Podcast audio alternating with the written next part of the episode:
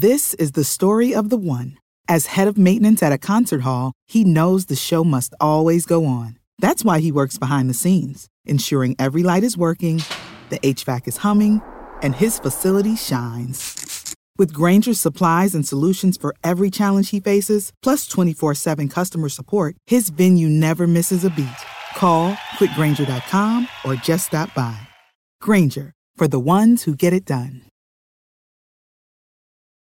When you need mealtime inspiration, it's worth shopping Kroger, where you'll find over thirty thousand mouthwatering choices that excite your inner foodie. And no matter what tasty choice you make, you'll enjoy our everyday low prices, plus extra ways to save, like digital coupons worth over six hundred dollars each week. You can also save up to one dollar off per gallon at the pump with fuel points. More savings and more inspiring flavors make shopping Kroger worth it every time. Kroger, fresh for everyone. Fuel restrictions apply.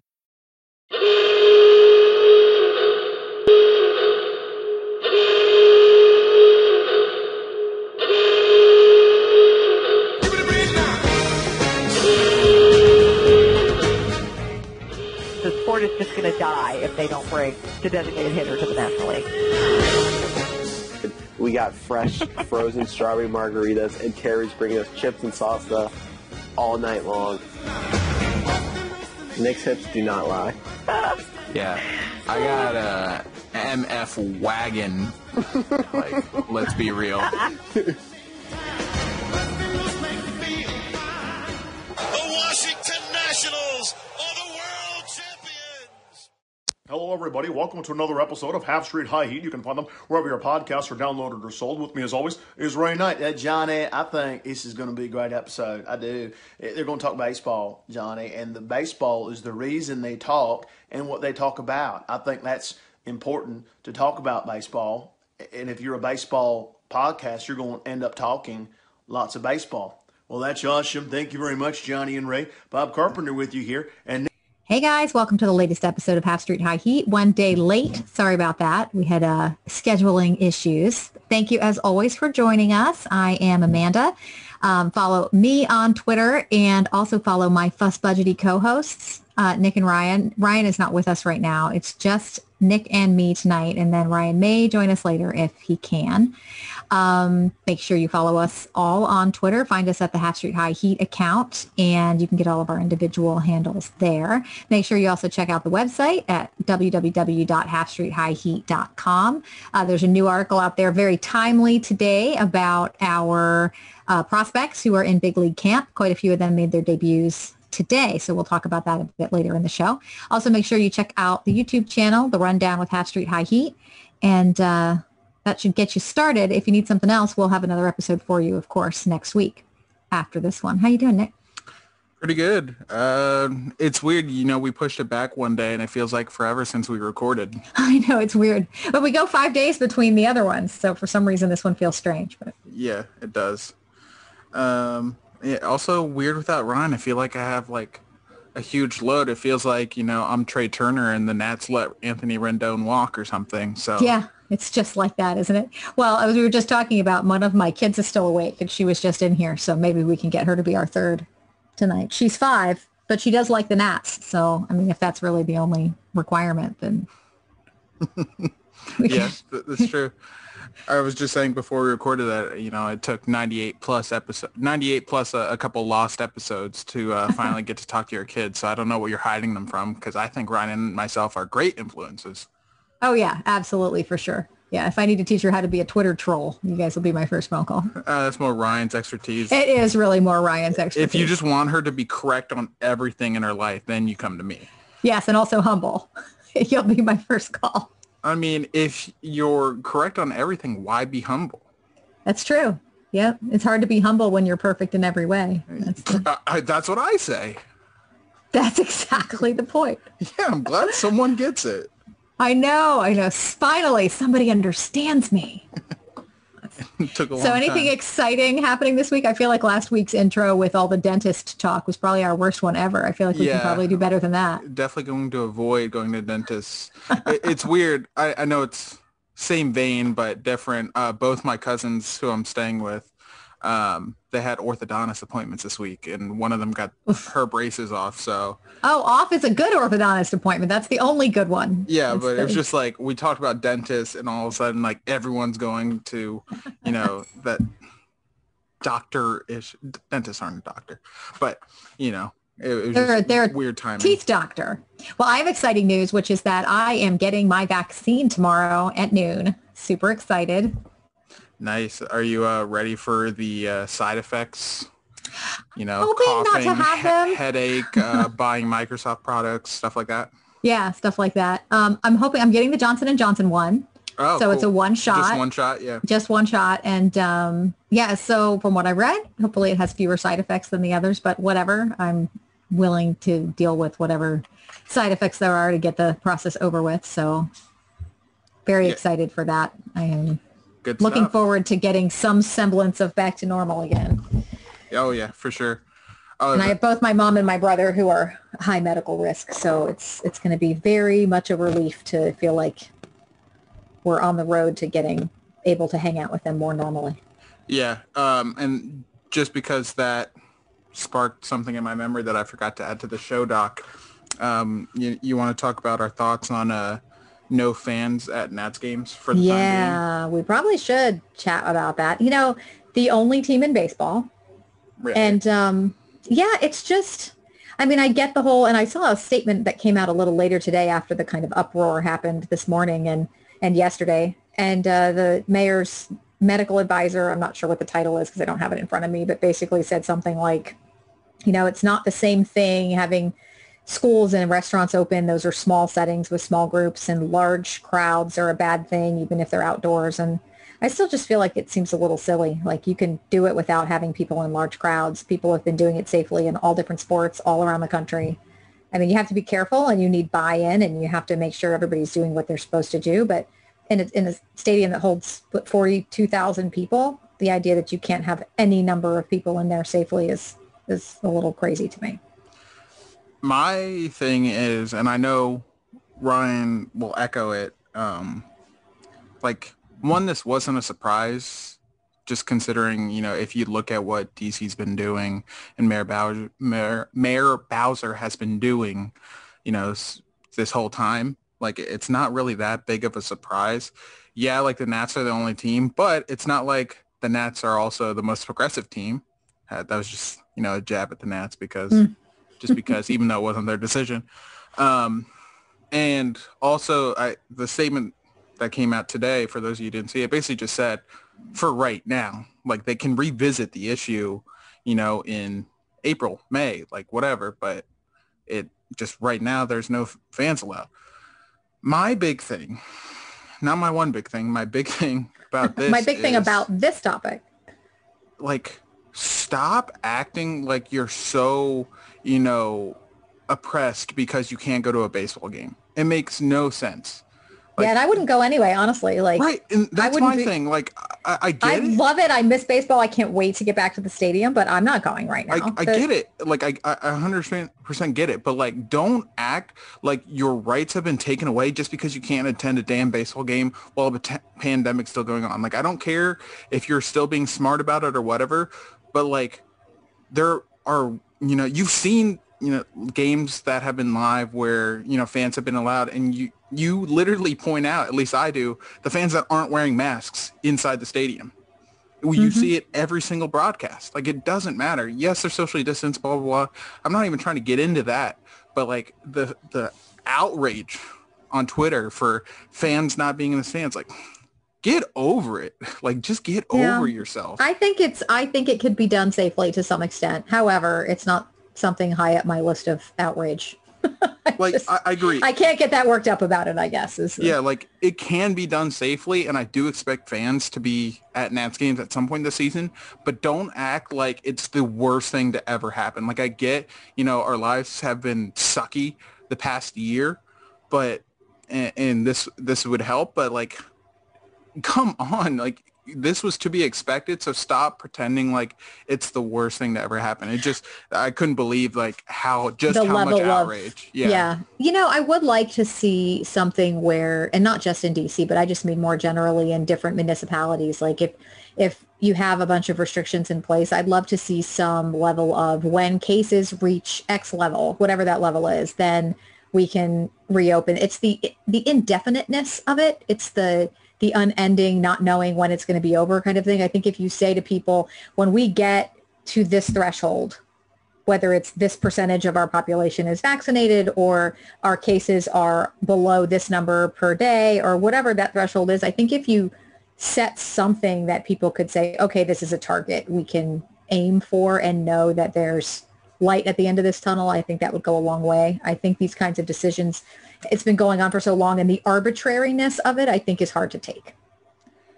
I mean, I think it would be, I'm sure they do have like a target in mind, whether it's, you know, number of reported cases or just, but they much, don't share that publicly, you know, like well, share well, that. that. That was going to be my point. Like, don't share it because they reserve the right to, you know, determine like, if let's say their their number was number of vaccines administered, well, that's not necessarily factoring in the number of reported cases. So right. just because they hit, you know, just some arbitrary number for vaccines administered, well, you know, everyone's going to say, okay, open up Nats Park again, when really cases might be on the rise. So like, I don't think they, they don't have to share that number. Yeah, I just point. think I think that you would have a lot more buy-in from people if you didn't make it so nebulous, is all I'm saying. Like, and maybe the cases I mean, are probably... we've been in a pandemic is, for a year, and, like, COVID is just as bad as ever, if not worse. And P- Texas, Florida, they're all opening up. So it doesn't really matter if you're buying in or not. Like, people are just going to do whatever they want to do. They've been doing it this whole time. Yeah, and I'm actually super curious to see. I mean, it's, you know, I don't want to get into the into the weeds on the argument of who should open what when, but yeah, I am curious to, to see in these places where they're opening all the way up. I, you know, from a purely um, intellectual standpoint, I'm very curious to see what happens with the cases because it's definitely a little nerve wracking. Yeah, I mean, I, we'll see, and you know, we're kind of getting away from it, but I. don't see like one I didn't see it as a surprise, and two, I don't see it as a problem. Like, it's gonna open up yeah at it some will happen point, and like most of us and most of the people who are outraged aren't going to go to but one or two games anyway, so stop hopefully by the time like, they open it all back up, we'll a lot of us will have been vaccinated and right. we'll be able to be able to go to games and feel comfortable doing that, because I'll tell you, it feels weird like to even think about being in a crowd again.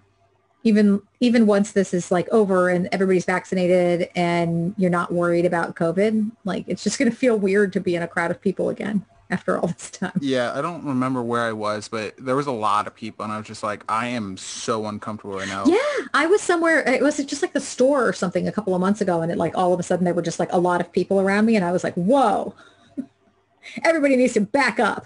Yeah, like, there's the amount of social anxiety that has stemmed from this is... Yeah, yeah, it's going to be crazy. All right, so that was a bit of a tangent, but um, let's go do our um, weekend review brought to you in part by Chili's and Nick, because Ryan's not here. Whoa, what was that? Was that Zelda? Oh, yeah, I forgot to mute my phone, and yes, that is the uh, my text notification sound. Oh, that's pretty cool. I appreciated that. That's not only Zelda, that is the best sound in Zelda where you find the secret treasure chest. Oh, yeah. Oh, pff, I know. The best. I, I, I'm well aware. I was a kid once. Yeah, not everybody picks up on that. I don't get that many people who know that Zelda. Well, that's because you're, you know, Tom Brady age and people don't know. Literally, Tom Brady's age. All right.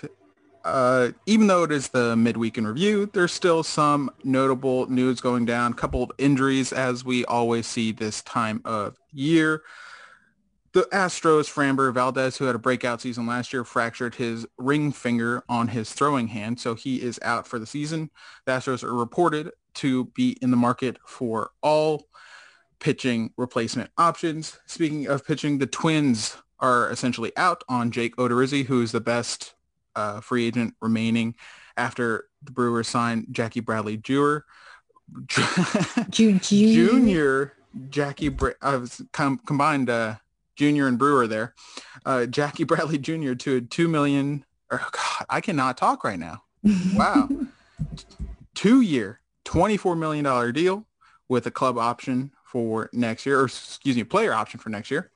The Red Sox signed Danny Santana, thus expanding their um, Swiss Army knife of player with Kike Hernandez and Marwin Gonzalez. The D-backs signed Anthony Swarzak, and according to reports, the M L B and M L B Players Association have not had any talks on the D H or expanded playoffs before this year. So it looks like at this moment, we are going on as normal, basically. That should be fine. Yep. It's probably fine. And that's it for your midweek in review. Please stop by your local neighborhood Chili's, get a strawberry margarita, and tell them Nick sent you. This has been your midweek in review. All right. So still quite a few signings going on, even though we're in the middle of camp now. Yeah, uh, it's I'm surprised Odorizzi hasn't signed yet, because like we've seen a couple of guys kind of get paid over their expected price. Like, um, God, I can't remember. Charlie Morton got a lot, but I mean, that was wasn't overly surprising. Drew Smiley, that thank you. I said thank you to myself. You're um, welcome. I'm glad I could help.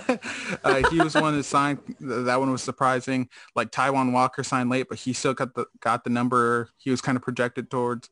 So, you know, this is a little surprising considering Odorizzi was like that the top of that tier two. Yeah, if you had available. told me there would be like if you'd said, hey, who do you think's still going to not have a job two weeks into camp? He wouldn't have been on my list. Yeah, especially, you know, considering pitchers and catchers reported, like you said, two weeks ago, you would have expected him to, you know, have signed somewhere, even if it was just a one-year deal. And I know that's not what he's trying to go for because I'm pretty sure he did that last year. I think it was a qualifying offer. But so, you know, the fact of the matter is the C B A and, you know, all this stuff going on just makes more sense to take a one-year deal for some guys. But, you know, doesn't mean he it's impossible to get a longer-term deal. So I don't know what the holdup is, but I'm also not hearing a ton of like interest on him. Like I know the Phillies were kind of talking to him. The Twins basically just told him goodbye. Like we wish him the best is what they said. So they're kind of out on him. So it's like every team could use him, but no one's really in on him. I keep thinking at some point he's going to be willing to take a cheap enough deal that some team's going to be like, we can't not take him at this price. You know, like there's no way he's just not going to have a job. That seems crazy. It's also, we're recording on March fourth. Like he, you know, is kind of running out of time and he's not going to get a long-term deal kind of mid-season, I don't think.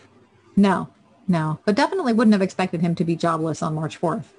Yeah, that that's probably the most surprising part. But if he's waiting for the deal he thinks he deserves, all the power to him. Absolutely. Okay, well, speaking of guys who do have jobs, let's talk about spring training. So um, we're a few games in now. We've seen a bunch of the regulars make their spring debut. Soto's played. Zim's been playing. We've now seen some new guys, um, Bell and Schwarber, who both look pretty darn good.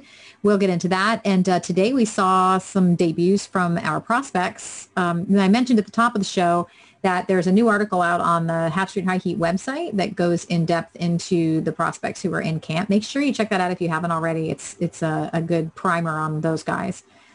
And uh, gives you a little bit of an idea of what you're watching. Well, not watching because we have Masson, but well, it was on E S P N today. If you couldn't, yeah, tell. exactly. Uh, I tried to watch it, and all they did was interviews. I was like, I would love anyone to talk about Jackson Rutledge's fastball. Anybody? Can anybody like make a comment about anything that's happening on the screen? Yeah, that that was kind of rough to to sit through. I mean, I appreciated like Juan Soto and Francisco Lindor, but like. But it's fine to have an interview in there once in a while. It's a spring training game, but literally the whole game, they weren't talking about the game. It was, I yeah. did not enjoy it at all. And I was like, we get one televised game and this is what we have to watch. We don't get any talk about the Nats at all. I mean, it's just like a typical E S P N broadcast just because you have A-Rod on there. So no matter who's playing, you're going to get Yankees talk and, you know, they're going to talk about whatever they want to talk about. No, I had to take a work call and I ducked into my, my office at home and then I walked back out and I'm still, I'm like, surely they're talking. I was on the phone for like fifteen minutes and I come out and I'm like, they must be done with these interviews by now. And I come out and they're talking about Aaron Boone. And I was like, what's happening right now? This, this is a Nats Mets game. Yeah. That, I mean, that one I like partially get because the news just broke today or yesterday or today. Yeah, that he was getting out of the hospital. And, and he's a former E S P N guy. So like, I get that, but don't linger on like Yankees talk. Like the Yankees and Phillies were playing at the same time. The Yankees were getting blown out and they were showing, I felt like they were showing highlights of that game more than the game they were actually broadcasting. Yeah, it was definitely rough. I did not really, I was so excited to, I literally blocked the time out in my calendar today so that I could be sitting on my couch to watch the game. And I was just like, you didn't get any talk about any of the, the kids who were making their debuts today. I mean, it was just, I did not enjoy the broadcast at all. I mean, there are bigger problems in the world, but I thought it sucked. Yeah, I agree. Um, but as far as like the actual game went, um, so, you know, we have to talk about it, but Victor Robles has been doing his job at the top of the lineup. And I know it's only been like three or four games so far, but if he can do like what he did today, he only had, I don't know if he had a hit. I don't think so, but he got hit by a pitch and he walked twice. Right. I mean, that's, so on base, I don't care how you for. get there. Right. Like he can hit, you know, two forty, two fifty, but if his on base percentage is, you know, three seventy, then that'll be fine. And uh, he stole a bag today, if not two.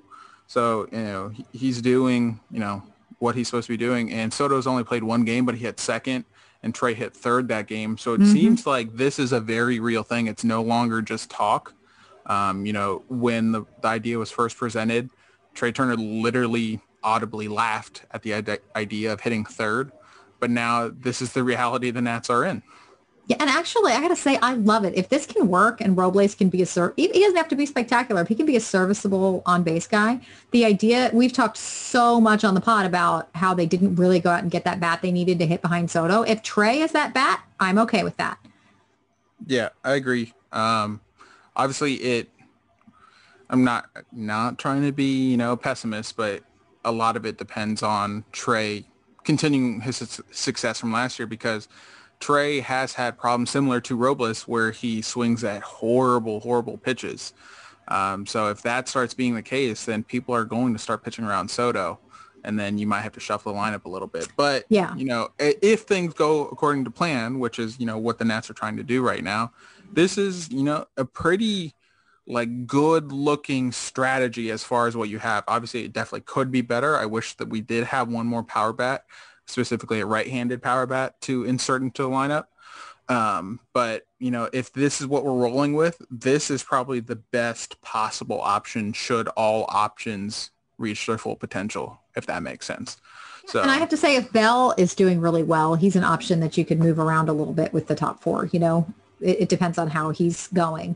But, you know, if he can have that bounce back year we've all been talking about, he gives you a lot of, he gives Trey some protection in the lineup. Yeah, cer- I mean, certainly, it's just, I'm not,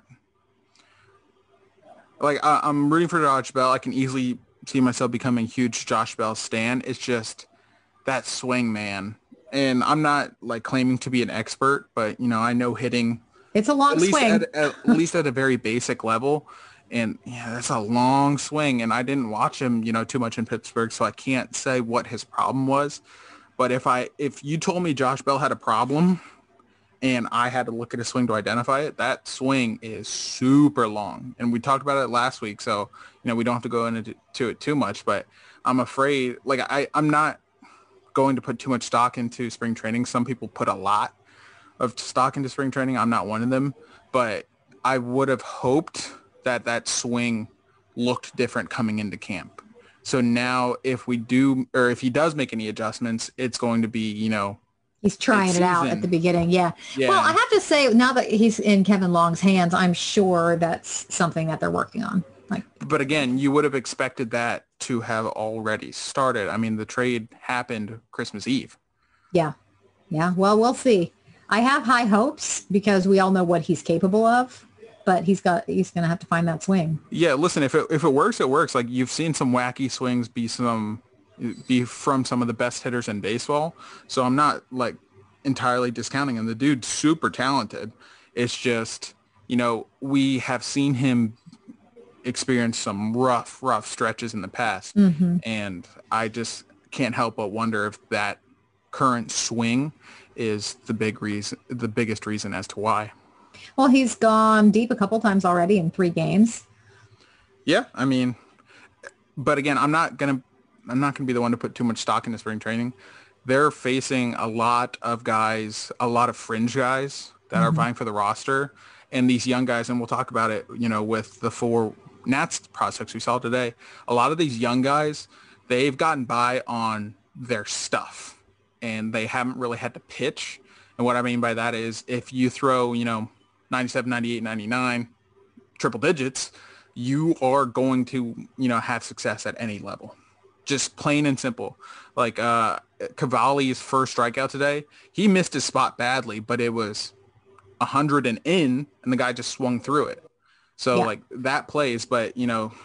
If you throw that ninety-five, that doesn't An experienced play. hitter like Josh Bell or Kyle Schwarber or Ryan Zimmerman, who's gone deep twice, they're not going to be as forgiving as, you know, some, you know, college player or high school player. So it's just like it, it's it's promising that he's not missing and his timing's good, but, you know, he's not facing real pitching yet. It's like, you know, you're looking at things like timing and, you know, how they look. And uh, for pitchers, you're looking at velocity and stuff like that. So I don't really care about the stats right now, but he has looked good. So it's promising. I don't mean to be so pessimistic. Yeah. It's a, well, I know you don't mean to be, it's just your nature. This is true. I'm trying. I'm trying. I know. No, you are. No, I know you, you definitely I've become self-aware. Yes. You're, you are Skynet. Yeah. Anyway. Yeah. So I, I tend to kind of, I don't know. I think it's the, having been a born in, died in the wool D C sports fan, I always tend to look for the like, yeah, but you know, what if this goes, all goes terribly wrong? But I have to say I've been encouraged so far by what I've seen. Schwarber's looked pretty good. Bell's looked pretty good. Again, it's not against real competition yet, but I'd rather see them look good than look bad.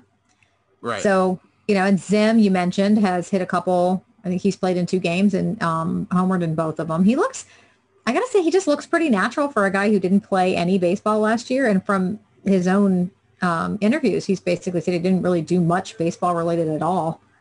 Yeah. While he was off, and he, he seems to be right back to it. That was one thing that was always mentioned, but one thing we didn't really talk about just because the last time we saw him, it, it was pretty rough at times to get through. Um, you know, this year off might have done him, you know, wonders. Like, when's the last time he's gotten this much time off?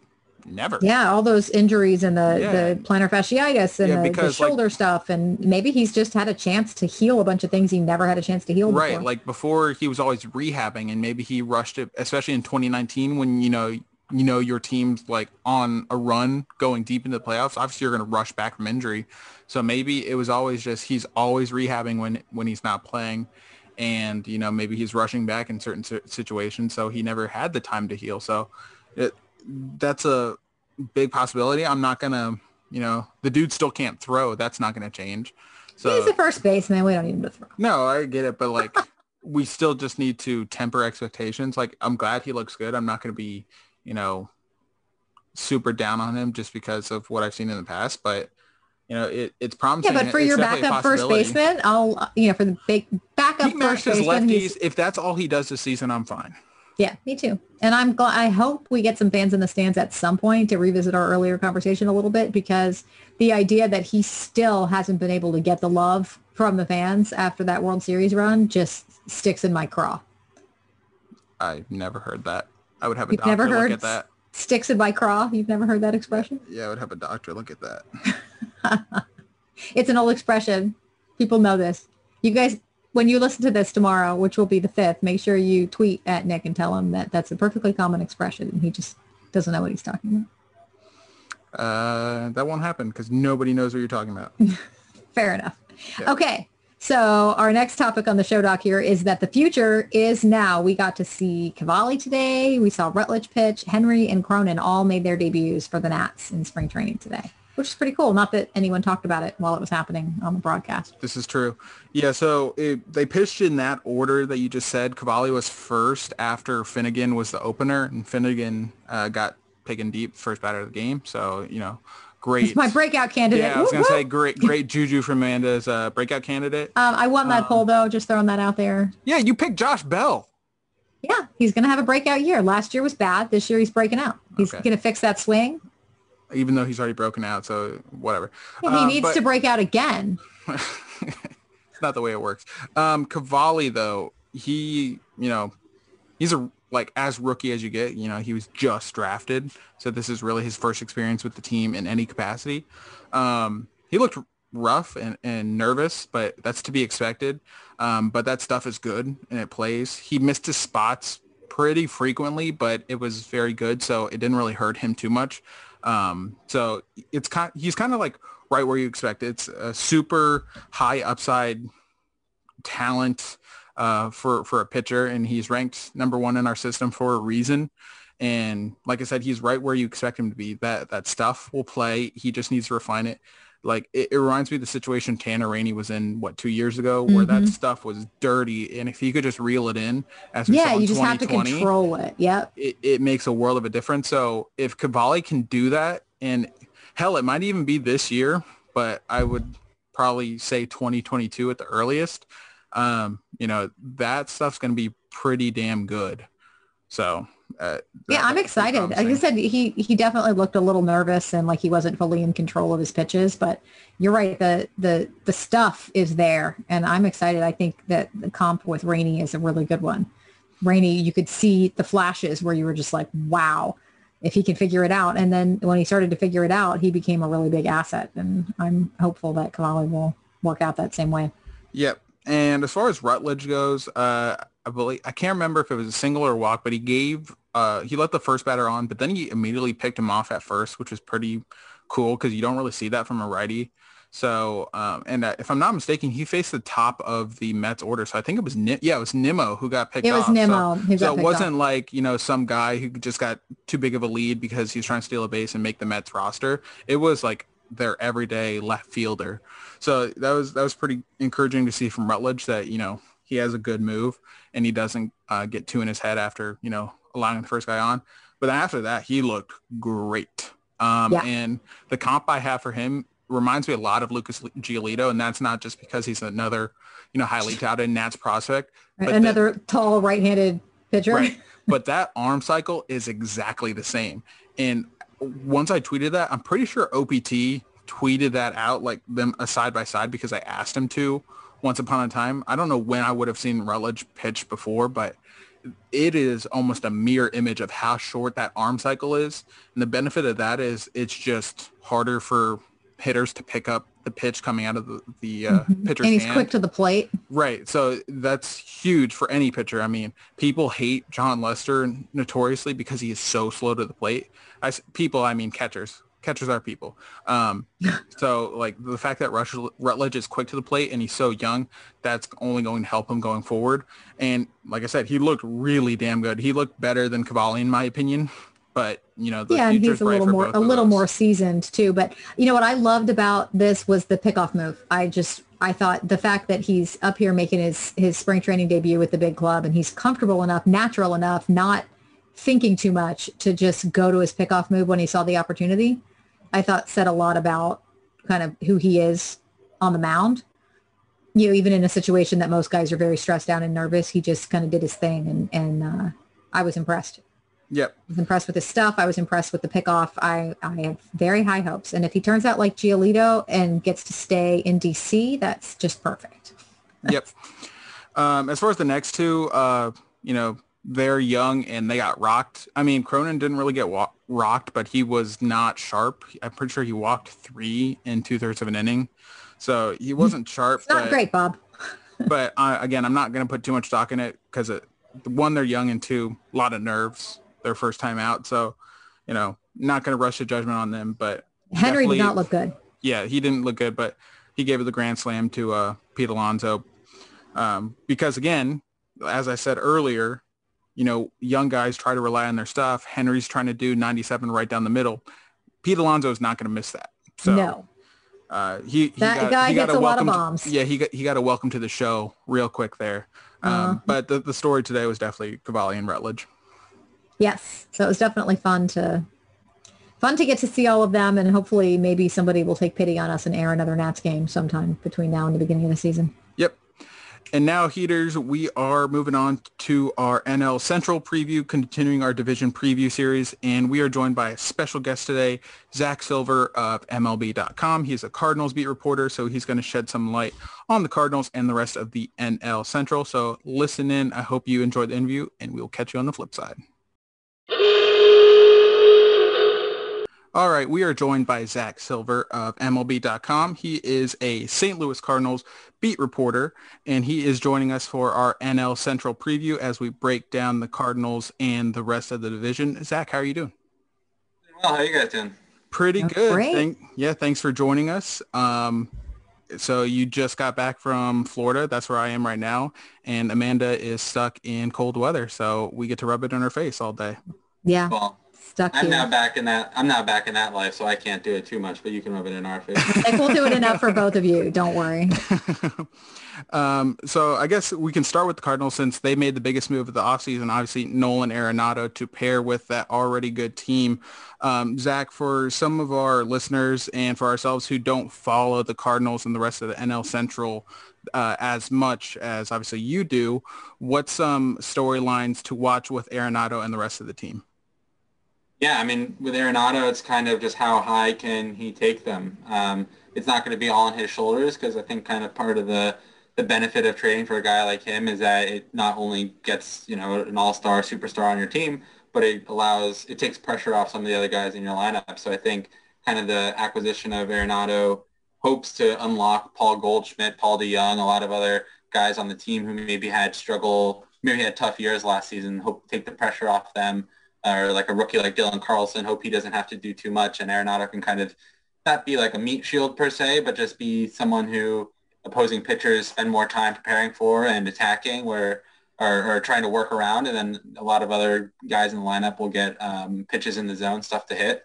Um, mm-hmm. Obviously, he is the main he is the main benefit of trading for him, but there's also a lot of ulterior benefits that they're kind of hoping to uh, to uncover by trading for a guy like him. And I mean, defensively, it's pretty clear what he brings.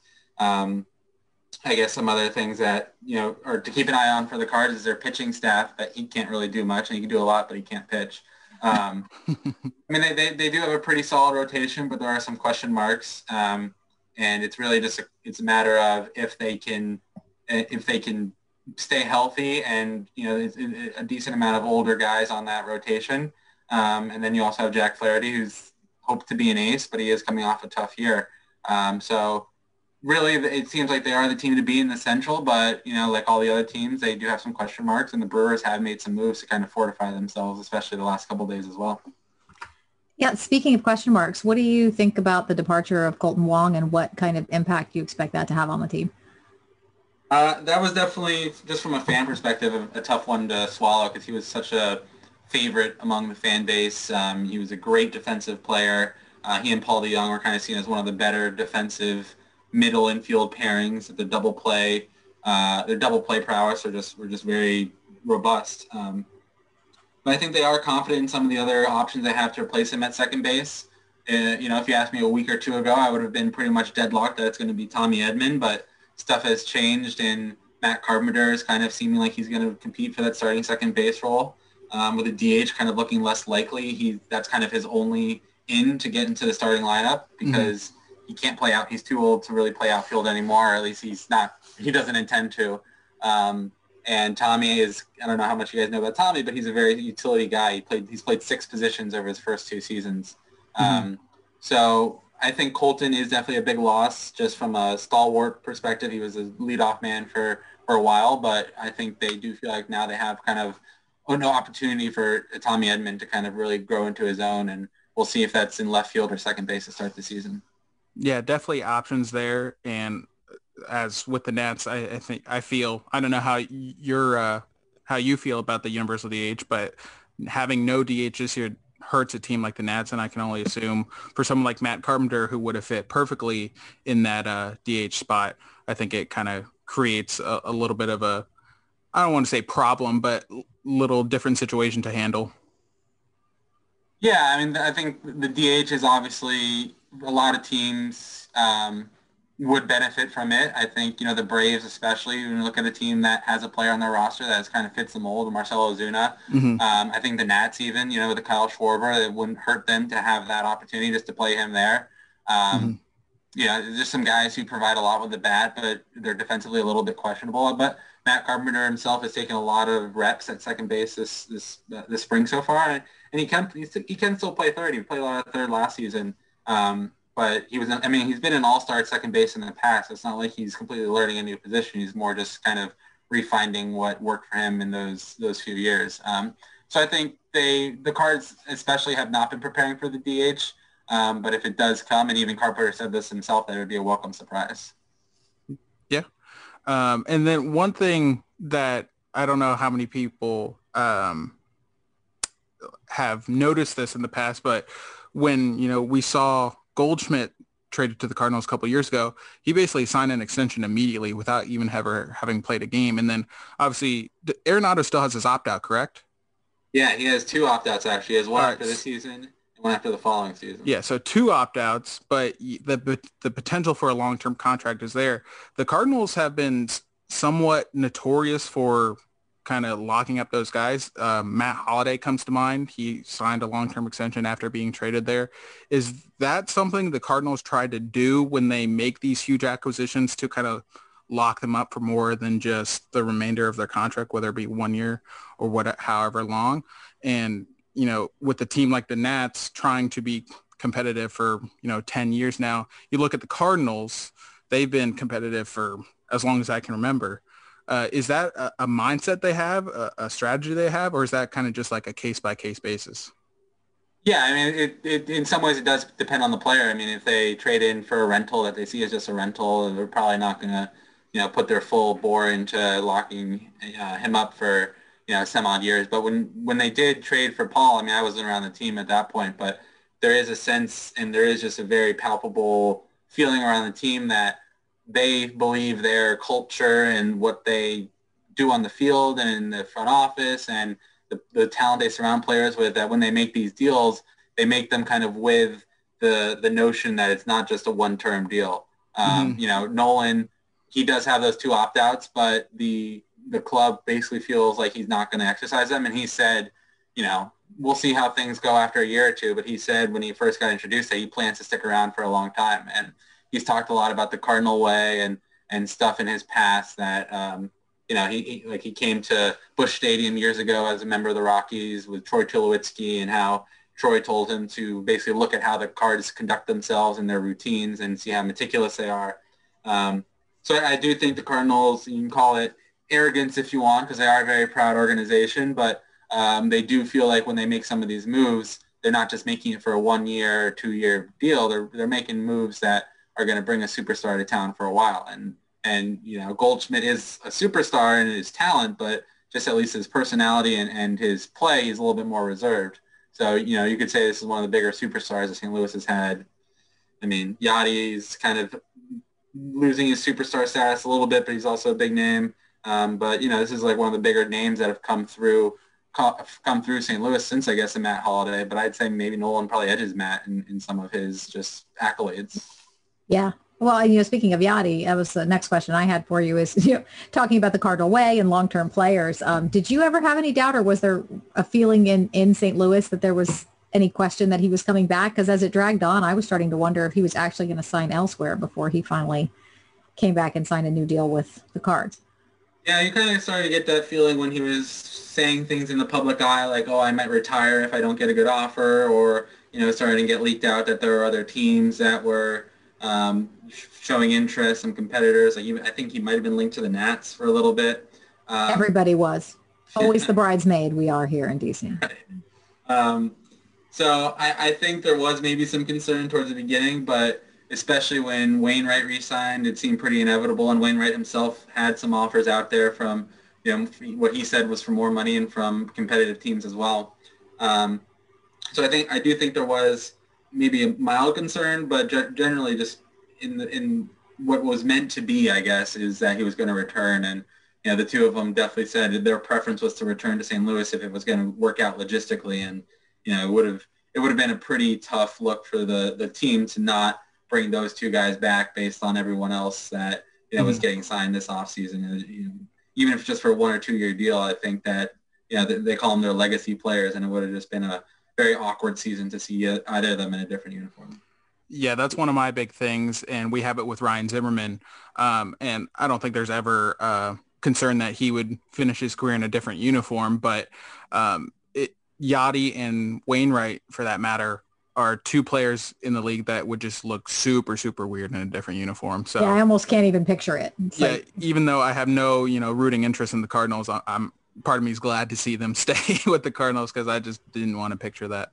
Yeah, uh, I can't see I can't see Zim going anywhere else in his career, honestly. Yeah. I, I, yeah he literally, I think, just wouldn't play before he would go anywhere else. Yeah, basically. He's even pretty much said as much. He said he basically turned over his uh, leverage and negotiating power by saying he's only playing for the Nats. So. He's just going to wait and say, you know, if they, they have some space left under the tax threshold at the end, they could be like, here's twelve bucks. You want to come play? Basically.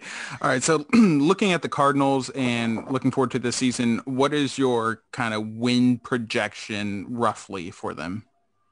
Um, yeah, I've, I've gotten asked that a few times. Um, It's it's it's a hard it's hard to to say. Um, I've said in the ninety to ninety-three range is reasonable, mm-hmm. um, and I think I'm going to stick to that. I'll give I'll say I'll go ninety-two. Um, but I mean a lot of it a lot of it kind of depends on what the rest of the Central looks like because I could see it being a dogfight and no team getting you know past ninety-one wins and it just being an absolute slog, or I could see the Cards running with it or the Brewers maybe running with it. Um, you know, so I, I, I do think it's the Cards division to lose. Um, I think the Brewers have made some nice moves to fortify, but generally I, I think the Cubs are just too many question marks and too many uncertainties. And the Reds have a good lineup and, a, you know, a, a top two in the rotation that kind of is, I'd say probably better than any in the N L Central. But, um, Yeah, I, I still just think it's, it's the Cards to lose, especially after last season and how few moves teams made in the Central this offseason. I would just like to point out how diplomatic that was about the Reds and how you didn't even mention the Pirates. Which... well, it doesn't do me much to That's how to we say. Talk about the Marlins around here. We're just like, and the Marlins exist. Well, but I mean, they, they did make the playoffs, playoffs last year. I know, but playoffs. like...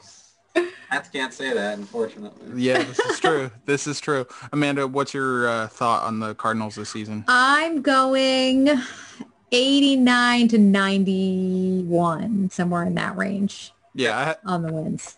I had them in ninety-two as well. It seemed like the N L Central for the past couple of years has always kind of been like a pretty close race down to the wire. I mean, the Brewers kind of snuck in last year due to the uh, expanded playoffs, but it seems like it's always close. But I think, you know, in my Uh, you know, untrained baseball mind that the Cardinals are going to have a little bit more separation this year. Um, but obviously things could always change with, you know, the deadline and injuries and stuff. Yeah. Um, so moving on to a team we talked about, the Brewers. Um, we talked about Colton Wong, and they've made a couple of low-key additions. They just signed J B J. But, Zach, what's your opinion on the Brewers, and how big of a threat do you see them to the Cardinals in the N L Central? Yeah, I mean, if, if you're going to ask me one team that I think is a threat to the Cardinals, it is the Brewers because, you know, they barely squeaked in by the skin of their, their, their teeth last year into the postseason and then floundered out. But, you know, they still have some players who are really great players. Like Christian Yelich was not Christian Yelich last year. No. And if you're going to – if you expect him to be at least a semblance of what he was the year before, then that's a really dangerous lineup all of a sudden, especially, you know, you have Lorenzo Cain coming back and – I guess it remains to be seen how he can how he plays after a year without playing. Um, but even some of the rest of their, their lineup, Keston Hiura is is making a move to first base, and he was pretty pretty good in twenty nineteen, and he was one of the guys who, you know, you can call it a short season and and make, I don't know, excuse is the right word, but, you know, it's a tough year for a lot of players, and he was the kind of guy who kind of fell down a little bit last season. But if you're hoping that he's a semblance of what he was in in twenty nineteen, then he's going to be another threat in that lineup. And, you know, like you mentioned, they've just traded for Jackie Bradley Junior, who isn't as good with the bat as he is in other areas, especially on, you know, especially in, in, in center field or right field or wherever they're going to, I mean, I don't know where they're going to put him, so that's a question. But I think the Brewers themselves, I mean, the rotation, Brandon Woodruff and, and uh, Corbin Burns are great. So mm-hmm. I think they have the highest upside maybe of any team in the, in the N L Central. And, Um, but if, you know, I, I just, I, like I would say the Cards have the highest floor and the Brewers have the highest ceiling. If that makes sense. Yeah. I, it does I make can, sense. Yeah. I can agree with that. Cause in twenty nineteen, obviously the Nats saw them in the wild card game, but that whole month of September, people forget Yelich went down and the Brewers played better. So yeah, that team looks a little bit different, but you know, it's, I guess, same culture and a lot of the same pieces outside of Yelich as well. So, you know, I, I would agree with that. Amanda, what, what are your thoughts on the Brewers? Yeah, and I, the reason that I had the Cardinals maybe only reaching to the high eighties in wins is the Brewers. Um, I think they're always scrappy. They've got a lot of they've got a lot of good players, and I just can't see Yelich being having as poor a season as he had last year. I think he's definitely due for a huge bounce back. So I, you know. Yelich, we were just talking about him being going down in that, you know, twenty nineteen season. And I always think to myself, if he hadn't gone down with an injury, he's not in right field for that wild card game. And the Nats probably aren't hoisting the World Series trophy yep. that year. So, yeah, I never root for anybody's injuries, but I'm very grateful for that particular one because I, I don't think they win the World Series without it. But yeah, we um, needed so, to donate to his charity or something. Yeah, something. I feel like we owe him one. Yep. But, uh, yeah, I've got them being the, you know, the only other team. Right before you joined us, Zach, we were talking about, you know, what we thought for the division. And I said, you know, the Brewers might be the only team I could see challenging. However, you know, their pitching really is nothing noteworthy. We were like, who who do you even think about when you think about their pitchers?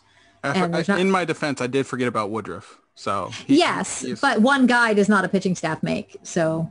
Yeah, yeah, I mean, Burns Burns was great last year. He got injured towards the end, but he was, you know, on track for a Cy, um, you know, uh, caliber kind of. Yeah, I forgot about him, year. too. He had a nice little stretch Yeah, they just there. Don't seem like they've got enough depth. Um, you know, pitching is – it's funny because with as Nats fans and Nats podcasters, you know, we talk a lot about how they're built for pitching. That's the way they've built their their winning clubs, is on the backs of their starting pitching, and not all clubs do that. And um, I don't know, you just kind of think you look at the you look at the Brewers and you don't think of that as a strength for them. So I, yeah. I do think that the the Cards probably have the edge, but if anybody's going to take them down, I would say it's it would be the Brewers. Right, and that, I mean that's totally valid. I mean, we talk about like Christian Yelich last year having a terrible season in a short sample, but you could make the opposite argument that for Corbin Burns, everyone. Well, you could make it the opposite way for like Corbin Burns had a great year, but you know it was a very short season. Who knows in the second half of a right. regular year if he just was going to get absolutely shelled? And I mean, before last season, he hasn't been the ace that he was. So, yeah, I think there's there's valid questions with if Yelich is, was as good or as bad as he was last year. Then it goes the opposite way for a lot of players, and the Brewers kind of have a few candidates for that question. We've had a policy on this podcast through the through this season that if it supports our arguments, we use the twenty twenty season, and if it doesn't, we say it doesn't matter. So yeah, can't argue with that. That's it's the worked, way we do it's it. It's worked pretty well for us. Yeah. Uh, but yeah, I have the Brewers. Uh, I have them right there, probably in like that second wild card race. Should a team like the Mets, who are projected to, you know, do pretty well this season, fall, or you know the Nats not get there, I think the Brewers might be right there as well. Um, Zach, going to a team that I find to be one of the most interesting in the league just because their direction doesn't really make sense to me is the Cubs. Um, you know, they won the World Series. You're an enigma. Yeah, not too long ago, and they've gotten worse every single season since then, um, which is crazy to me. And now we see kind of, I won't say the, the page completely flipped, but obviously Joe Madden gone. And, you know, we first full season with under David Ross, who obviously was a part of that team. Um, what are your expectations for them, and how competitive do you think they can be this year, but also moving forward? Yeah, I'd say they're probably like a, a junior Brewers where they have some upside. And if, if some of the players that they have, like if Chris Bryant and Anthony Rizzo and Jason Hayward, like if they play completely to where they're sort of expected as, and, and Javi Baez to where they're where they've been in their track records, like I think it could be a very good offense. The pitching, I'm not too concerned about. I mean, Kimbrel was pretty has been had a rough go since he's gotten to Chicago, but yeah, I, I think they have the makings of a team that can compete, but I just I just see them as having too many. too many question marks to be answered and, and kind of papered over without like any serious additions. I mean, they weren't a great team last year, and then they went ahead and traded their best pitcher. So, and they didn't sign John Lester back, as you guys are aware, I'm sure. we right. are indeed. And that's actually why I find them so baffling, because if you're going to, I mean, first of all, how many players can you send to the Nats?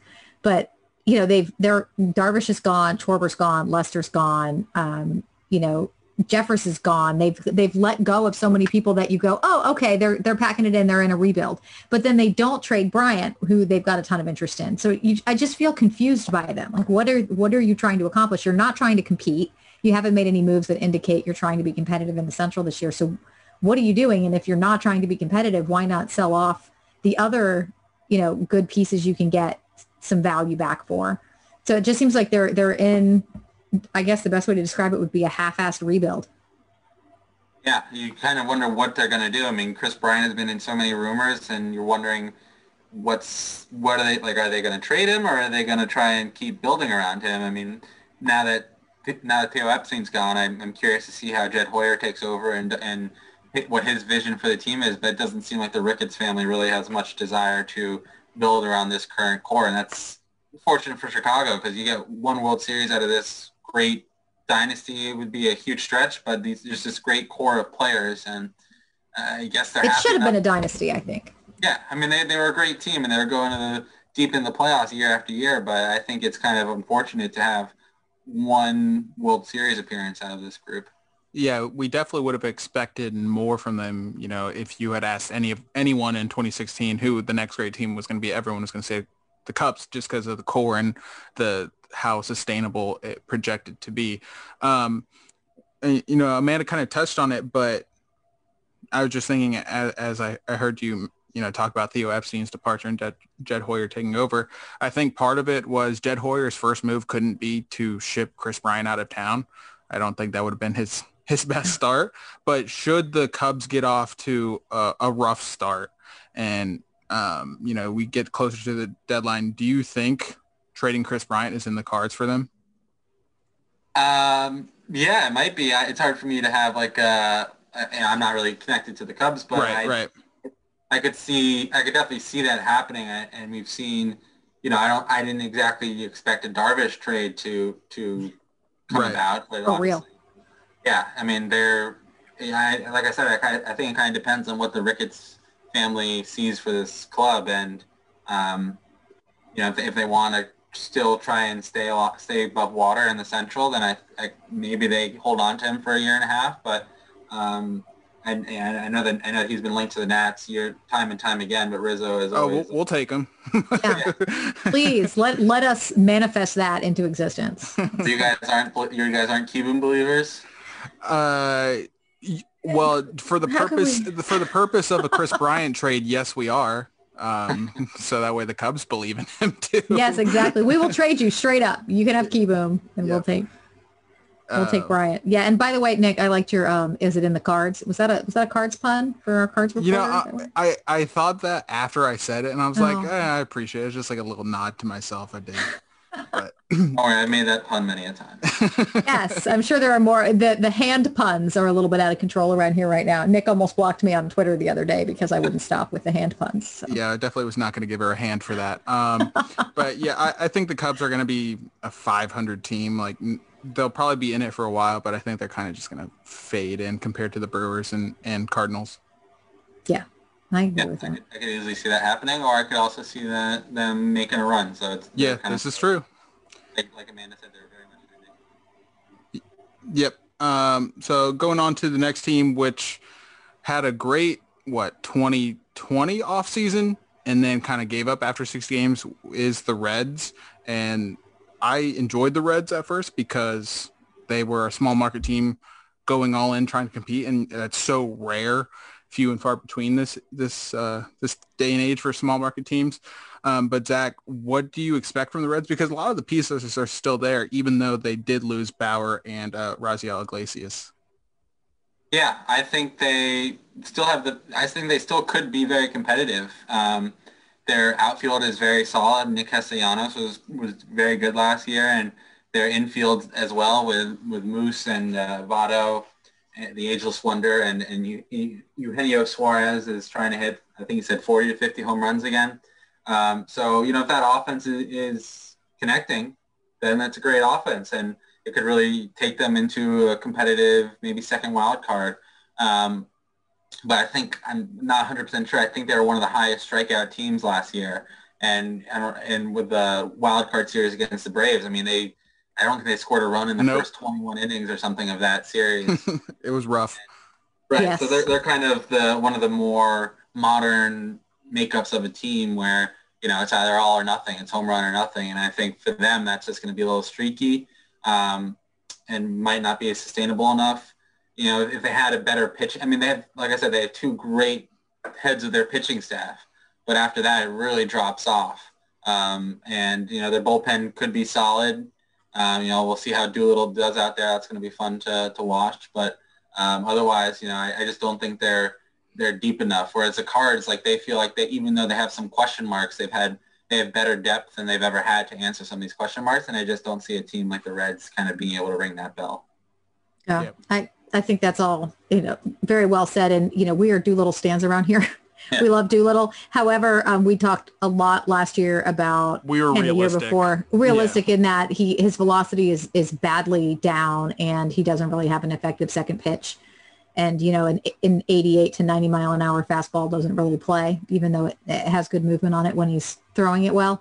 So I don't know that that did as much to as much to bolster their bullpen as people are hoping it did. And um, Suarez is obviously a huge upside for them. We actually, when it became clear that Rizzo was not in serious talks for Chris Bryant, we have been begging for Eugenio Suarez over here too, because as you just mentioned, we're not feeling too keen on Ke'Boom being actually right. yes we are yes we are yes. just so we can trade him just so we can trade him so we'll see we'll see what he does in the spring, but um yeah we're all just feeling a little unsure about Ke'Boom on this podcast in general, and that can he be the guy that he was touted as when he was you know, the top prospect in the system. So right. we'll see no, what happens, no. but I don't think the Reds have it in them to make any kind of a run at the Central. I think there's, there's too many holes. They do have some nice pieces, but it's just not a complete enough team to be competitive.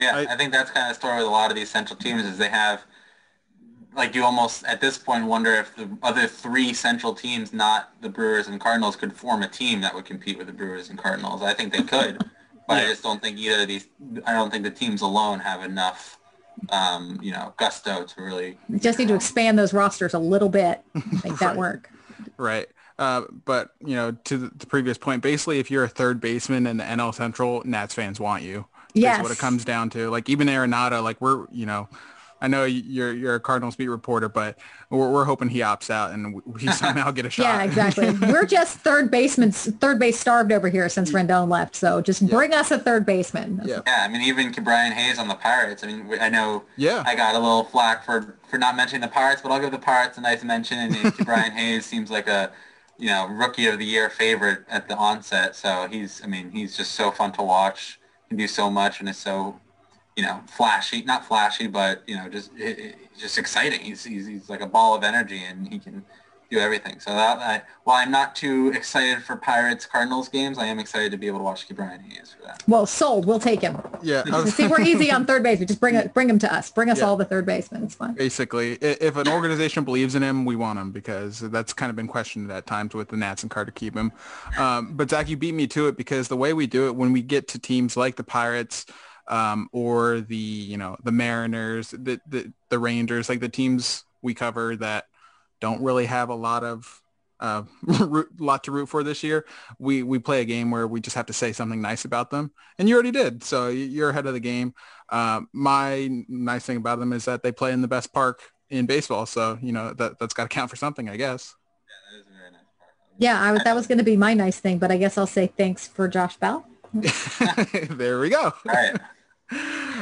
Um, Zach, we like to end on kind of a fun question, but I did have one question that I meant to ask, and I just wanted your personal opinion on it.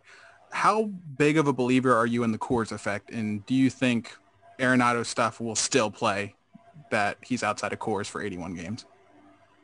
Yeah, I think it's a valid concern for some players, but I think he is uh, complete enough in that he, you know, he's not, he's not a huge splits guy in the sense that he's not like he's, you know, he, he does have better road number. He does have better home numbers and road numbers up to this point in his career. But uh, one of my colleagues, Mike Petriello, has written a very lengthy kind of story about the Coors effect in Arenado. And, you know, you mentioned Matt Holliday as a guy who has gone from Coors to Busch Stadium.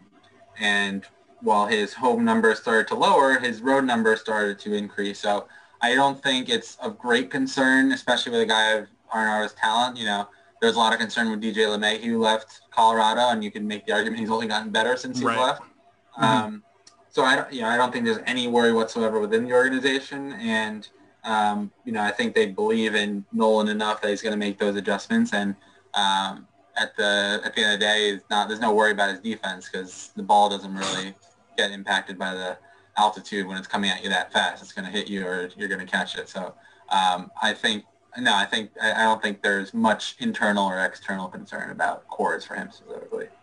Yeah, I just wanted to say thank you for that, because when the trade happened and everyone was reacting and, you know, our, our point was, well, if that's all it took to get Arenado, then why the heck were the Nats not in on it? Um, but people are saying, oh, Arenado, he's, you know, basically going to suck outside of cores. And I just, you know, you, you just have to laugh. So I just wanted to make sure that the Cardinals were, you know, of the of agreement that Arenado's stuff is still going to play. So just had to get that out there and, you know, put a little point yeah, in my, I mean, my column. What, what would the Nat, what would a Nats equivalent of this trade look like? Like, what's who's the Austin Gomber that's like the young decent pitcher who would go? Would it be Joe Ross maybe? Like who would? I could see yeah. Joe Ross. Uh, I mean, our to, two top prospects are Cade Cavalli and Jackson Rutledge. Um, I, Cavalli is like he, he was, was just last ninety, year. Yeah, he was yeah. ninety-nine on the top one hundred. So I don't know off the top of my head where Gomber was. And you know, he was, well, no, that, but that's what I'm saying is that the. Na- The Cardinals didn't give up any top prospects. Right. So, yeah, I... Oh, we don't have any, so that's good. Right. It's like the, the Nats' top prospects could be like any other team's like seventh best prospect. So, that, that, I mean, the last dead last in, in farm system ranking. So it's kind of tough. I could definitely see Joe Ross. Um, trying to think who else. I mean, Cole Henry, you know, he was just drafted yeah. last year, but yeah. I guess what, what my, my point kind of was like how... If this was an open secret that the Card- that the Rockies weren't giving up this much, like how could twenty-eight other teams not have been on it along with the Cardinals? Like I, I it's just a little mind-boggling that there wasn't enough. Like it wasn't any competition. Yeah, it doesn't make any sense to me. And it makes me wonder if maybe he wanted to go to Saint Louis because maybe they just called Saint Louis. Maybe they didn't make it a common knowledge around the right. league that they were yeah, they were fair. willing to do it. Because he had a, he had a no trade, right? Right. He did have, he did have the no trade, so he did have a, he did have as much of a say as he could have. Um, so, yeah, I mean, I, I, there's no indication, and it hasn't become public which teams he did or would not have approved. But, yeah, he maybe it was his choice in the end. Yeah, and yeah. De- definitely a little uh, nice uh, icing on, or cherry on top that they threw in fifty million dollars with it. You know. Yeah, like I would have taken him off your hands for fifty million dollars. yeah, exactly. Yeah. Exactly. Uh, all right, Zach, last question for you. Uh, and, you know, you being a D C guy, we, we, we kind of talked about this because you're familiar with uh, – the, the you know, tribul- trials and tribulations with Masson. Um, is there any way we can arrange some Nats-Cardinals games in spring training so we can actually see a Nats game for once? Uh, do you have any pull in that regard? We are getting one tomorrow, although I don't believe it's going to be broadcasted. The problem is with all, with all the games, with all the Nats-Cards games, they're going to be, you know, the Cards are broadcasting a, a slight uh, amount of games, but they're all going to be, you know, through M L B T V, so unless you have that subscription, you're going to be kind of uh you know on your own there, but um but yeah no it's it's unfortunate. And I mean the cards have, the cards are doing a decent amount of games. I think they're doing twelve, about half their games on T V. um but I wonder yeah, what that's like. Yeah, that Sounds must fun. Be nice. I listened to the Cards broadcast on the radio the other day because I use the M L B app and you can listen and right. They had the Cards when the yeah yeah I mean that's it's unfortunate, but um you know, I think I saw the teams in L A are doing all twenty-nine games of their spring training. Oh, that's, that's so jealous. Yeah, what's that like? I, I, I can't imagine. And I know Nick said that was the last question, but we have one more for you. We touched a little bit on which teams would be helped by the D H, but we have a pretty vehement disagreement on this podcast about the D H. So I want to know, are you D H guy or a no D H guy? Um, I am a hybrid, and I'm that's such a cop-out, I know. But such I, a cop-out. I like... I do like the idea of, well, okay, if you're going to make me choose one or the other, I'm a no D H guy. Yes! I no, no, no, he's this. a hybrid guy. Don't don't put him in a bottle, Amanda. We'll let the man speak. I enjoy the strategy that comes in the N L that doesn't really, like, it just feels, it feels like the N L, like, for lack of a better analogy, like the N L manager is playing checker, or playing chess while the A L manager is playing checkers. Like, it just feels like two completely different strategies with having to work around a pitcher with pitcher spot coming up or not having to. That being said, if I could, if I was commissioner and I could make a change, I would probably do the hybrid that's been floated around where you have a D H start the game, but when your starting pitcher exits the game, than you are on your own, and, and the pitcher spot now becomes uh, you know, the pitcher. So um, I, I I do prefer the strategy that goes into the N L product, but um, I wouldn't be opposed to a hybrid model.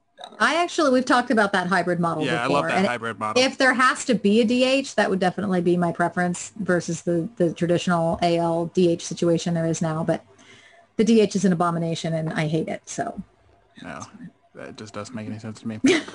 Well, that, Zach, thanks for coming on. Uh, everybody, you can go follow Zach on Twitter at Zach Silver, Zach with a K, I might add. Zach, thanks so much for coming on. I hope to talk to you again in the future. Yeah, thanks for having me on. All right, big thanks to Zach Silver for joining us, running through the N L Central uh, teams as well as the Cardinals. Um, he was very gracious with his time. Great interview. I hope you guys enjoyed that, and we're hoping to get more reporters on to cover the rest of the divisions and the teams as we finish up our division preview. But you can follow Zach on Twitter at Zach Silver, Zach with an H. Want to make that clear. Follow I thought you right. said with a K. You said with a K before. Uh-oh. No, I said with an H. You said with a K. No, I said with an H. All right. You're, Check you're the not, tape. You're, you're not getting in my head. All right. You're, you're in your own head. I said not with a K. Not with a K. Right as I'm about to do the ad read, you get in my head. Come on. Just, God. Damn it. Heaters. That interview was brought to you by Manscaped. Just like we are expanding our game, Manscaped is, is expanding their game. We talked about the refined cologne, but if if we're being real, there's not much Manscaped can't do for you. We talked about the lawnmower three point oh, the cologne, like I just mentioned. We talked about the, the shears, which is, you know, your, your um, tweezers and your nail clippers and a nice little to-go pack. They they have it all. Like if if I'm just being real, the Crop Reviver spray-on toner for your balls, soothing aloe, witch hazel extracts gives your balls a little, nice little boost. They even throw in the, their travel bag if you buy the uh, the Perfect Package three point oh, which comes with all the above and the Crop Preserver and Crop Reviver. Uh, they have the the super comfy boxers, which I try to wear as much as I can. I clean them, but I try to wear as much as I can, because they are the most comfy thing ever. I mean, and like I said, complete your top to bottom grooming game with a refined cologne. Like there's nothing that, you know, they can't do for you. They have it all. And Half Street High Heat is helping you have it all. Go to manscaped dot com, use promo code H S H H twenty for twenty percent off and free shipping. Everything. No exclusions, and that's what I love about Manscaped the most. They do not try to rip you off. They want you to take care of yourself. And so does Half Street High Heat. So go to manscaped dot com, treat yourself, just buy it all, okay? Nick's telling you, just go buy it all, because you will not be disappointed. I have yet to try a product that I have been disappointed with. We just got um, the nose hair trimmer, nose and ear hair trimmer. Nice. I, I never thought I needed to trim my nose hairs, but I feel better that I did. And you, that can be you too. Go to Manscaped, use our promo code today. That's good advice. Thank you. All right. So what we have left is our last segment, which is my favorite one, Twitter questions from you guys. Um, we've got one, two, three, four tonight. Uh, let's start with at Black Pearl six nine six. Which Nats player has the most game at the bar? Oh, this is a good one. I'm surprised we haven't been asked this before, because yeah. like this is a really good question. This was... This was not the question that was asked on Twitter. Um, the question on Twitter was which one of us has the most game at the bar, but oh, I mis I misunderstood it. Yeah, so for answering Nats, the question, sorry, the answer is twenty twenty, twenty twenty-one N L M V P Trey Turner, um, because he's perfect at everything he does. But if I'm being honest, um, Juan Soto. All he has to do is say, I'm Juan Soto, right? And it's just perfect. Like the guy's, he's charming. He's got a great smile. He's funny. It's Juan Soto, even though he he's just now old enough to legally drink. So he hasn't been doing that. Did you see he just murdered someone on Twitter while we were recording? Did you guys catch that? I did. He he hit him with the the the ring and the wink. See, he's using the wink emoji. He already knows what he's doing. Yeah, I'm true. very impressed, especially for a guy who has, like, I've been trying to learn Spanish for like two years. It's really, really hard to learn a second language. And he is so natural with it and so good already. And like, he's, the hardest thing is being sarcastic and like getting into all of that in a second language. And uh, he's, he's owning it. I he, mean, uh, yeah, he can just go back and forth between languages and has that su- seductive technique. Not that he needs it, because he's freaking Juan Soto. He just right, exactly. I mean, does whatever he wants. Have you seen how he reads? Like the strike zone, he's out there. The man can speak thirty-five languages. Yes, he's smart speaks, as hell. he, he's fluent in every love language, baby. Uh-huh. Yeah, he's bringing Latin back. Bringing Latin back. Latin is no longer a dead language. Juan Soto. Shout out Green. Now, are we doing like? Does it have to be a current Nat, or can it be any Nat from? Um, I say any. Okay, because I feel like Brian Dozier probably would have had some game in a bar. Oh, my God. What is everyone's love obsession with Brian Well, Dozier? Because he's funny and he seems like a guy who likes to party That's is true. all I'm saying is at a That's bar. Amanda, I think Amanda does like the wild ones. That's yeah, true. You know me. So yeah. wild. Yeah, I don't know the, the last time I was in a bar. In, yeah, he's the one you find in a bar in Tijuana, so... That's right yes. up Amanda's alley. We don't need to talk about bars in Tijuana. Let's just get away from that. Amanda, Amanda likes her guys twerking. Let's just say... What's that? What was the quote? When I was young and irresponsible, I was young and irresponsible. Let's just leave it at that. All right, moving on.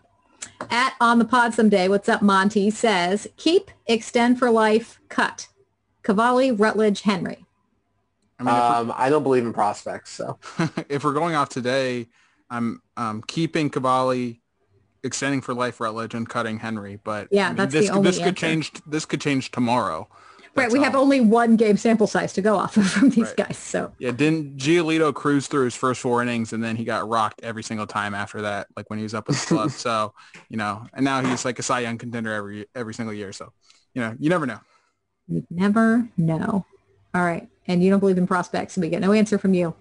All right. Next one is from at B underscore Randon underscore.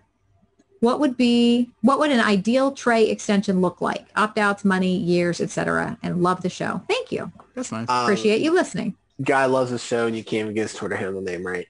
Okay. So I, I said this not too long ago, but if they do it this spring, Trey will get seven years for like twenty-two million dollars. If he hits free agency, he would get four or five years with like twenty-five, twenty-six A A V. And there will be an opt-out, like I would say an opt-out after years two. So year three and four, and then you probably have a player option as well. So if they do it this spring, seven years, twenty-two mil, A A V, whatever that math is, hits free agency, four or five years, twenty-five, twenty-six mil.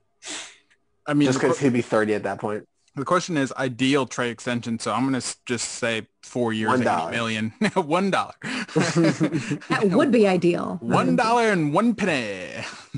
Uh, yeah, I'm going to say four years, eighty million dollars would be, you know, I would feel great about that, but it's more likely going to take five.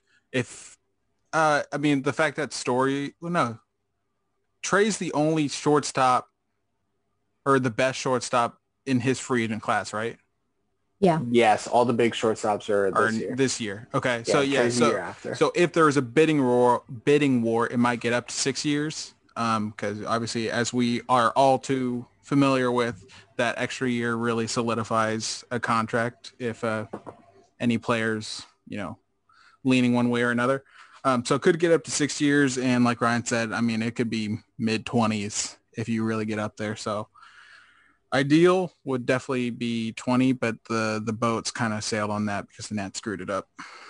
Yeah, I don't think twenty is realistic at this point. I think ideal for the Nats, um, I guess it depends on if you're looking at ideal for the player or ideal for the team. Um, ideal for the team, I think, would be in that four or five range. I'd be fine with five. Um, six is a long contract. You never, you know, that's a long time in the baseball world. You never know what a guy's going to look like six years down the road, but if that's what it took to keep him, I'd be fine with that.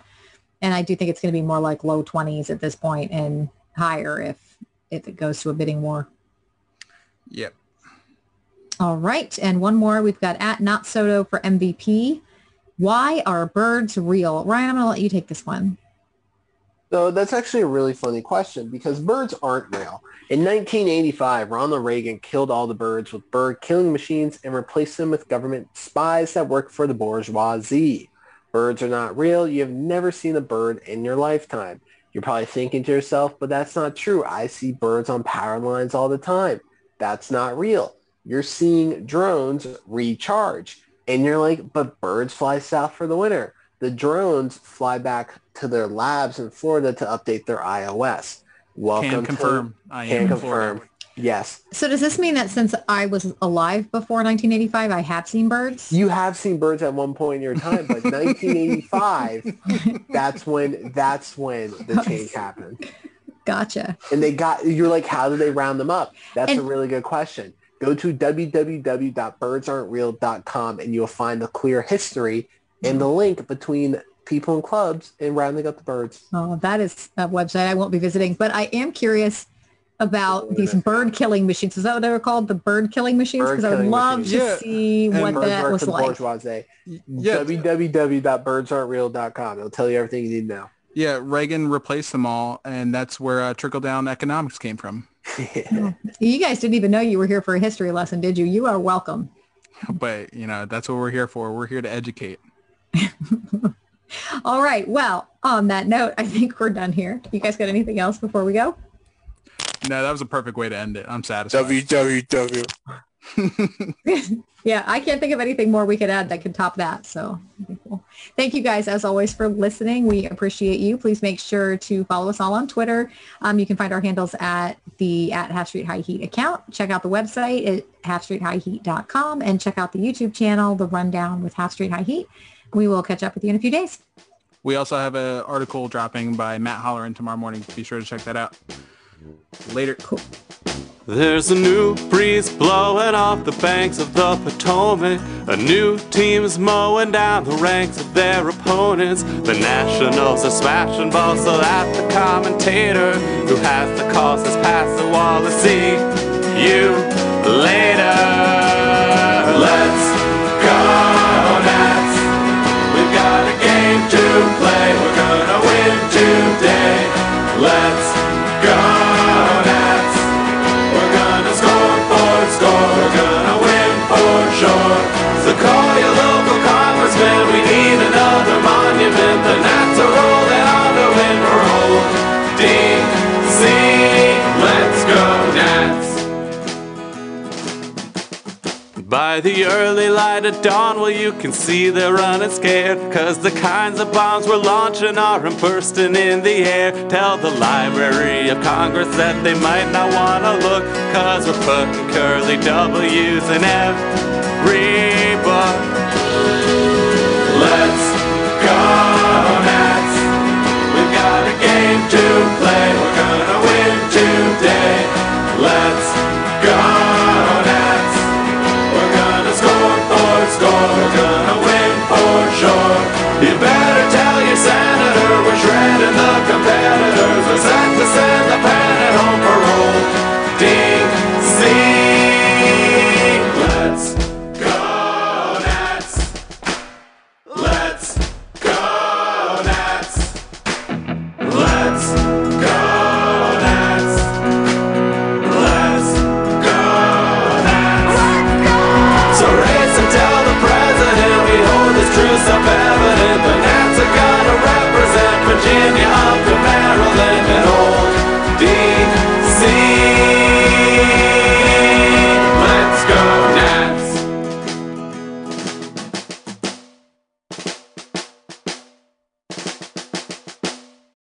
When you need mealtime inspiration, it's worth shopping Kroger, where you'll find over thirty thousand mouthwatering choices that excite your inner foodie. And no matter what tasty choice you make, you'll enjoy our everyday low prices, plus extra ways to save, like digital coupons worth over six hundred dollars each week. You can also save up to one dollar off per gallon at the pump with fuel points. More savings and more inspiring flavors make shopping Kroger worth it every time. Kroger, fresh for everyone. Fuel restrictions apply. Save big on brunch for mom, all in the Kroger app. Get half gallons of delicious Kroger milk for one dollar and twenty-nine cents each. Then get flavorful Tyson natural boneless chicken breasts for two dollars and forty-nine cents a pound, all with your card and a digital coupon.